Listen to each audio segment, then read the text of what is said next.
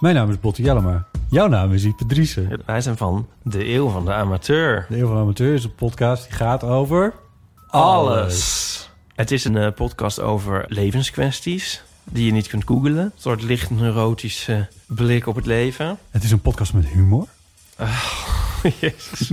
Kijk, een grapje. Die, die vragen durft te stellen en die je ook onbeantwoord durft te laten. Mooi. met een regenboogvlagje. Dat, dat noem je queerbot. Dat an- regenboogvlagje, dat klinkt echt als een soort... Eh, ik bedoel, iedereen is welkom. Kom ons luisteren in je favoriete podcast-app.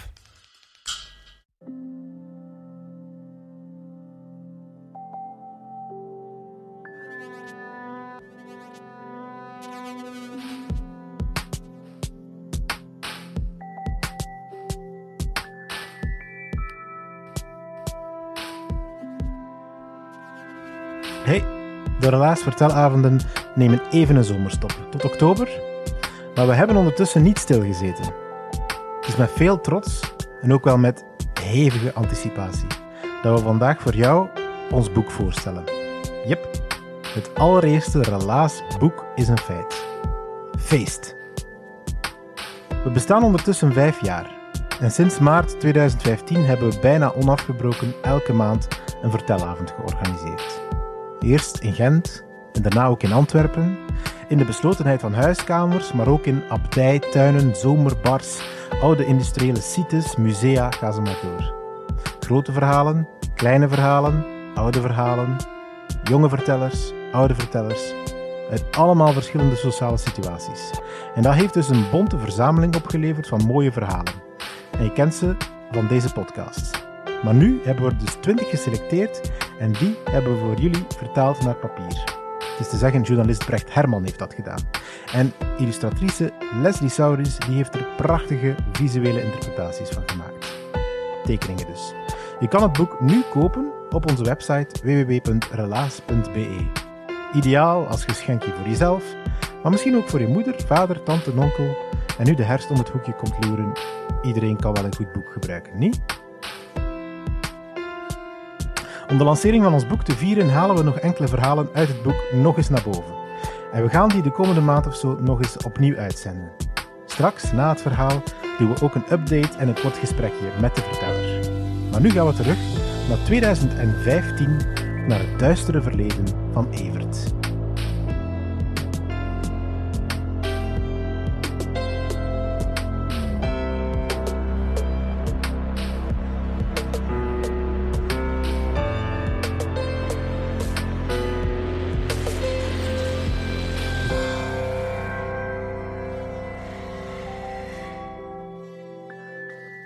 Zijn er in de zaal mensen aanwezig die met de hand op het hart durven zeggen dat ze nog nooit iets gestolen hebben?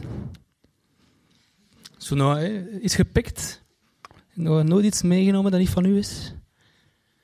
Er zijn een aantal mensen die eh, diep in de grond aan het kijken zijn. Eh, geen paniek, ik vraag daar geen vraag op, eh, geen antwoord op die vraag. Ehm, ik wil gewoon bekennen dat ik ook schuldig ben. Ik ga vertellen over de diefstal waarvoor ik verantwoordelijk ben. Dat is. De diefstal speelt zich af drie jaar geleden, de zomer van 2012. Eh, op dat moment wordt een eh, goede vriend van mij voor het eerst vader. Hij krijgt een zoon, zijn eerste zoon. Ehm, en ik weet niet hoe dat bij jullie gaat, maar bij ons is het zo dat als je een kind krijgt, dat er een vaderspintje wordt gedronken. Eh, in dit geval zou dat vaderspintje ehm, doorgaan in Kortrijk, want ik kom daar in de, de buurt vandaan. En mijn kameraad woont daar ook. Ehm, ik ga dus naar Kortrijk eh, om dat vaderspintje te gaan eh, nuttigen met mijn kameraden. Ik woon er zelf niet, ik woon in Gent, maar mijn broer woont ook in Kortrijk. Dus ik had met hem geregeld dat ik bij hem kon blijven slapen. Ik eh, neem de fiets van mijn broer en ik ga naar het café, waar we met een man of vier, vijf zijn, eh, een petit comité eigenlijk. Het was het einde van de zomer, ehm, het was goed, weer was goed, lekker weertje, lekker sfeertje.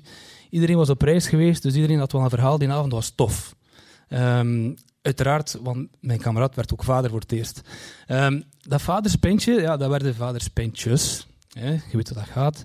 En het zal u niet verwonderen dat tegen, met de loop van de, van de avond dat wij goed aangeschoten werden. Ehm, Eh, dus ja, iedereen raakte eigenlijk behoorlijk zat. En eh, rond een uur of vier eh, zijn wij nog het enige tafeltje dat overblijft. In dat café, de mensen van de bar zijn al bezig met alles op te kuisen. Ehm, en op dat moment heb ik het gehad. Ik sta recht en neem afscheid van mijn kameraden. Ehm, en ik, ik ga dus richting de uitgang van dat café.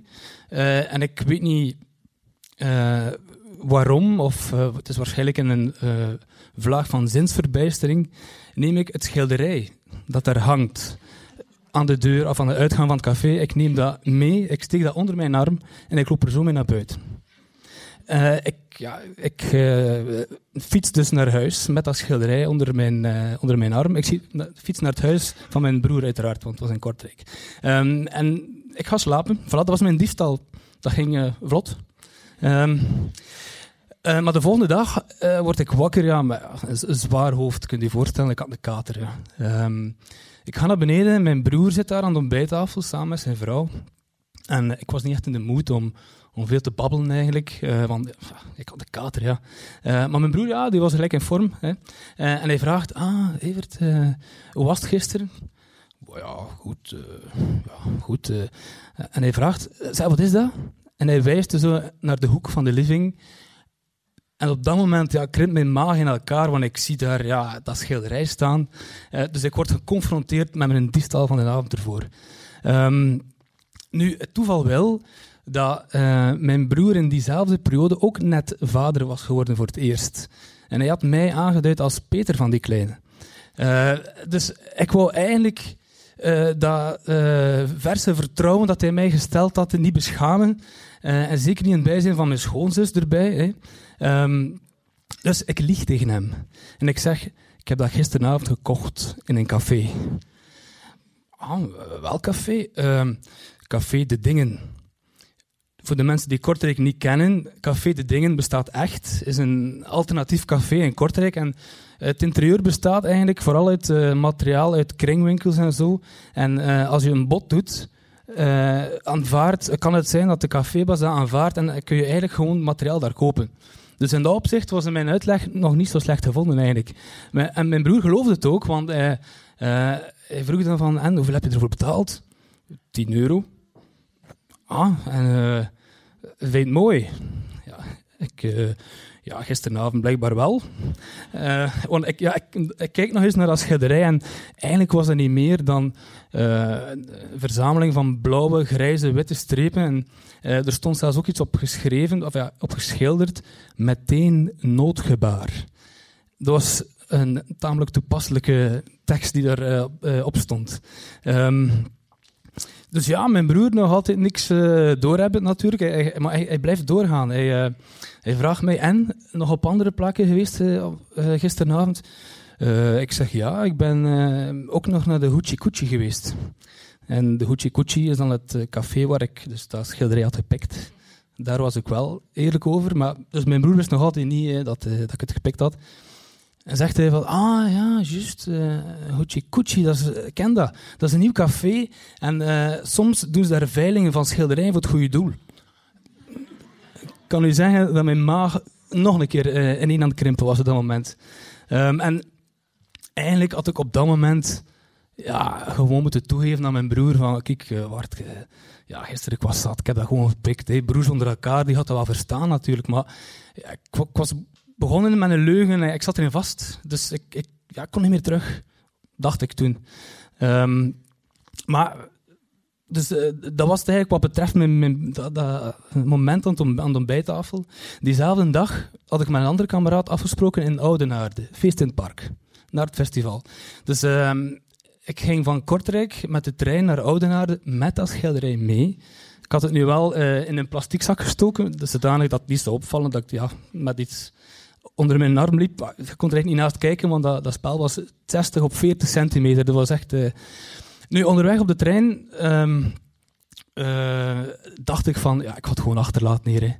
Nou ja, dan lost dat zichzelf op. En, uh, ik, ik heb zo gezegd van niks geweten. Ja. Maar ik moet zeggen, ik dacht terug aan, de, aan die veiling van het goede doel en de arme kindjes in Afrika. Dus ik dacht van, nee, ik kan dat toch niet zomaar hier laten. Ik moet dat toch... Dus ik heb het bijgehouden. Zelfs gedurende dat festival, ik had het bij.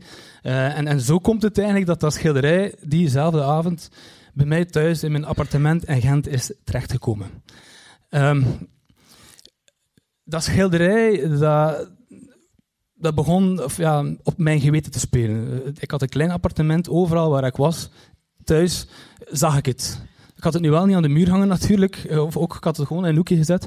Maar eh, als ik thuis kwam van mijn werk of zo, eh, het begon gewoon te spreken tegen mij. Zo van, eh Evert, je hebt mij gepikt en ik moest verkocht worden voor het goede doel. Dus ik ben, ik ben bedoeld voor de arme kindjes in Afrika. En, ik, ik, ik, werd er zot van. En ik zat er mee. En ik, ik zat er zodanig mee dat... ehm, een week later was ik gaan eten bij een andere kameraad en ik heb hem opgebiecht. Ik heb gezegd van, kijk, eh, kijk, vorige week ik was zat, ik heb een schilderij gepikt en, het staat nog altijd bij mij thuis. Wat moet ik doen? Ehm, ja, hij lag in een deuk natuurlijk. Ja. Ehm, en hij had ook een, een, geniaal idee. Hij zegt van, we gaan eens kijken naar de Facebookpagina van dat café. Ja, we doen dat. Mijn maag krimpt nog een keer ineen, want eh, die, dat, eh, er was een post uiteraard van dat café met een eh, begeleidende foto. En blijkbaar was dat schilderij een één van vier uit een reeks. Want het, de foto die, die erop gepost eh, eh, was, leek heel sterk op een ander schilderij. En er stond erbij, ja, eh, vorige week is er een schilderij uit ons café verdwenen. Heeft iemand iets gezien? Ja, tientallen reacties natuurlijk van oh, dief, oh, lafaard, hoe durf je? En ook ja, reacties van mensen dat ik zelf kende. Want ja, ik kom uit Kortrijk en, en Kortrijk is zo groot. Dus ja, je kunt raden. Ik zat er van, oh nee, nee, nee. Er was er zelfs een die, ehm, die dan opmerkte van, "Ah, maar ja, jullie hebben toch eh, camera's in het café, hè? Eh, en effectief, dat café had erop eh, gereplied van... Ja, ehm, we hebben de dief op tape. ehm, eh, de politie is op de hoogte. Je hangt, motherfucker. S- eh, schrik- ja, je kunt raden dat ik op dat moment... eh, aan, aan volledig aan flippen was. Ja, want eh, ik weet, in Kortrijk, in het centrum, hangen er inderdaad camera's van de politie. Dus voor hen is het gewoon gemakkelijk om... ehm, gewoon ja, in hun beelden terug te gaan. En dan kun, kun mij uit dat, uit dat café zien wandelen met, met dat schilderij op die fiets door het centrum van Kortrijk naar mijn broer. Dus ja, die gaan mij gewoon meteen vinden natuurlijk. Ehm, ik werk voor de overheid, dus ik dacht van die gaan mij zeker vinden. Hè. Dus ik, ga, en ik ga mijn werk, ik ga mijn werk verliezen. Ik, ik was echt totaal het ergste aan het pijzen. Ehm, terwijl eigenlijk staat er allemaal niks voor. Hè. Dat was eigenlijk maar een scheet in de fles. Eh, maar eh, dat, dat heeft op mij blijkbaar een impact gehad, waardoor dat ik eh, dingen dacht die er totaal niet waren. Ehm, dus op dat moment dacht ik van... ehm, eh, ik kreeg dan ook zelf een geniaal idee. Ik dacht van, ik, eh, ik ga het schilderij terugbezorgen. Ik ga dat opsturen met de post, anoniem. Ehm, bon, ehm, ik kom weer thuis en in het oud papier zoek ik karton bijeen om een postpakketje te maken dat groot genoeg is om dat schilderij in te steken, want blijkbaar bestaan er standaard niet zo'n postpakketten die groot genoeg zijn om dat schilderij in te steken. Ehm, en eh, ik schreef ook een brief. Niet, niet handgeschreven, want ja, wie weet konden ze mij ooit nog herkennen aan mijn handschrift. Nee, ik heb een brief getypt, anoniem, en ik heb het erbij gestoken, in dat pakketje. Ik ga het u voorlezen. Hallo,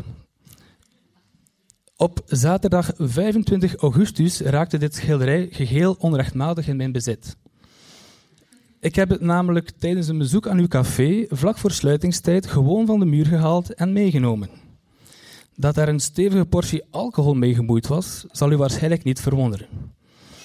Ik zoek geen excuses. Zomaar een schilderij meenemen is natuurlijk fout. Daarom wil ik hiervoor mijn oprechte excuses aanbieden en het werk u op deze manier terugbezorgen. Ik doe dit anoniem, omdat ik gewoon te beschaamd, in uw ogen misschien te laf, ben om dit persoonlijk te doen. Ik heb een paar keer op het punt gestaan om het toch zelf te komen brengen, maar de schaamte viel me te zwaar. Hopelijk begrijpt u dit. In ieder geval, indien u ooit mijn identiteit achterhaalt, hoop ik dat u mij deze misstap vergeeft. Ik wens u nog veel succes met uw zaak. Dat was dus ehm, mijn brief die bij dat pakketje behoorde. En daarmee ging ik dus naar eh, het postkantoor hier in het centrum van Gent. Ehm, ik kom daartoe. Het is eh, mijn beurt en ehm, ik krijg van die mevrouw aan de, aan de kassa daar, of aan de toonbank, eh, die plakt zo'n eh, sticker op dat pakketje, waar ik dan het adres moest opschrijven van de geadresseerde. Dat was makkelijk te vinden, het adres van dat café natuurlijk. Maar blijkbaar moet je ook, als je een pakket verstuurt, de naam en adres van de afzender erop zetten. Mijn maag weer ineen. Want ik dacht van, allee, ik ga toch niet op zo'n manier door de mand vallen. Allee, wat is dat nu? Um, dus wat doe ik? Uh, ja, ik besluit om nog eens te liegen. Hè. Um, ik zeg, eh, ja mevrouw, uh, ik zou het eigenlijk anoniem willen opsturen, want het is voor de vrijgezellen van de kameraad en hij gaat dan dat pakket krijgen, dat is een eerste opdracht en zo. Hè. Het was zo twee seconden stilte. Waarop die madame... Oh, zo tof! Oh. Oh, bij ons bestaat dat allemaal niet. Oh. Dus die geloofde dat. Uh, ik opgelucht natuurlijk. Um, en ze zei van, ja, weet je, kijk, um, schrijf het adres op van dit postkantoor en vind gewoon een naam uit. En dan heb ik niks gezien. En zo, dus zo haar, handen gespreid over haar ogen. Uh, dus ik schrijf, uh, ik vul in bij het adres Lange Kruisstraat 55 9000 Gent. Dus het adres van het postkantoor. En dan ja, moest ik nog een naam uitvinden. Um, het moest rap gaan, dus ik was niet zo origineel op dat moment. Ik was Jan Janses. Um, dus uh, ik was nog niet helemaal, uh, um, ik was nog niet helemaal gerust in, maar ik dacht van, ja, nu moet er nog terechtkomen natuurlijk. Hè. Maar als je een pakket opstuurt met de post, dan krijg je zo'n code om dat online op te volgen. Dus een aantal dagen later uh, ik zit thuis, ik doe mijn computer aan en uh, ik uh, wil zo surfen naar de site van Bpost. Maar net op dat moment dacht ik van, ah ja, nee. De politie gaat mijn IP-adres kunnen terugvinden. Ha, ik ga zo stom niet zijn om te sneuvelen vlak voor de finish. No way. Dus wat doe ik? Ik doe mijn computer toe, ik rijd naar de Sleepstraat om in een internetcafé te surfen naar de site van Bpost. Uh, ik ben er uiteindelijk twee keer geweest, want de eerste keer uh, was het nog niet aangekomen blijkbaar. En de tweede keer had ik dan gezien um, dat het pakket dus uh, afgeleverd was. Um, en ik dacht van, ja, ik ga nog eens surfen naar die Facebookpagina van dat café natuurlijk. En uh, effectief, uh, het uh, pakket was toegekomen in het café, want ze hadden zo'n collage gemaakt van drie foto's. dus inzoomend op, mijn, op de schilderij, op mijn brief en ook op de afzender. Um, en de reacties waren eigenlijk echt leuk en cool. Zo van, ha, een dief met humor. Een originele vorm van kunstroof of zoiets. Um, en, uh, dus ik was eigenlijk opgelucht dat het uiteindelijk was terecht te komen. En er is één reactie die mij altijd is bijgebleven. Dat was van een meisje die uh, eerst uh, een stukje uit mijn brief, mijn anonieme brief, citeerde. Ehm, indien u ooit mijn identiteit achterhaalt, waaraan, waarop dat zij dan zelf toevoegt. Ja, niet moeilijk. Als je je naam en adres toevoegt, Jan Janssens. Dus, en, op dat moment dacht ik bij mezelf, kijk, uh, het was misschien dom om dat schilderij toen van de muur uh, te, te, te, nemen, maar er is op deze wereld nog één iemand die dommer is dan mezelf. Dank u.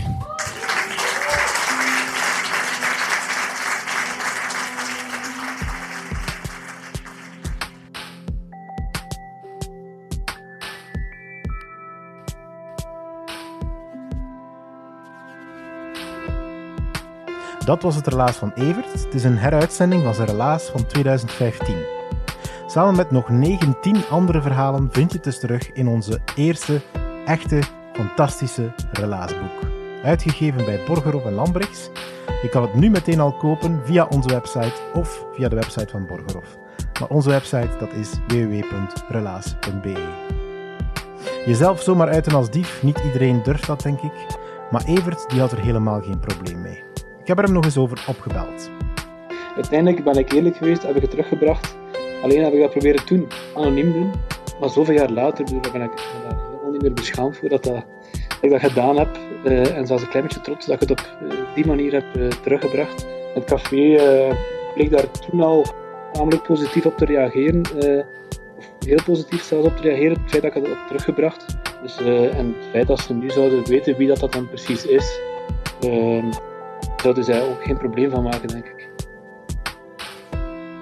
Vanaf oktober krijg je nieuwe verhalen van ons, die we maken dankzij de steun van de Vlaamse gemeenschap en die van de afdeling cultuur van de stad Gent. We zien er naar, we zien er naar uit om weer naar een hopzak te gaan in Antwerpen of naar Husset in Gent te gaan. En binnenkort komen we ook naar de Republiek in Brugge. We spreiden onze vleugels uit. En dat is alleen maar mogelijk dankzij de onafhoudelijke inzet van onze vrijwilligers. Dankjewel, Team Gent, Team Antwerpen. We zoeken dus ook nog enkele mensen die onder de relaasvlag graag in het Brugse willen helpen om anderen hun verhaal te laten brengen. Als je daar interesse in hebt, laat het ons dan weten. Dat kan via onze website of stuur ons een mailtje op hallo.relaas.be. Je staat er niet alleen voor. Wij geven jou voldoende handvaten en hulp om als verhalenvanger en coach aan de slag te gaan. Stuur je alsjeblieft dit verhaal door aan iemand aan wie het je deed denken toen je het hoorde. Misschien iemand waarvan je weet dat hij ooit iets heeft gestolen. Je doet er onze groot plezier mee en misschien krijgt die vriend van jou ook wel een beetje berouw.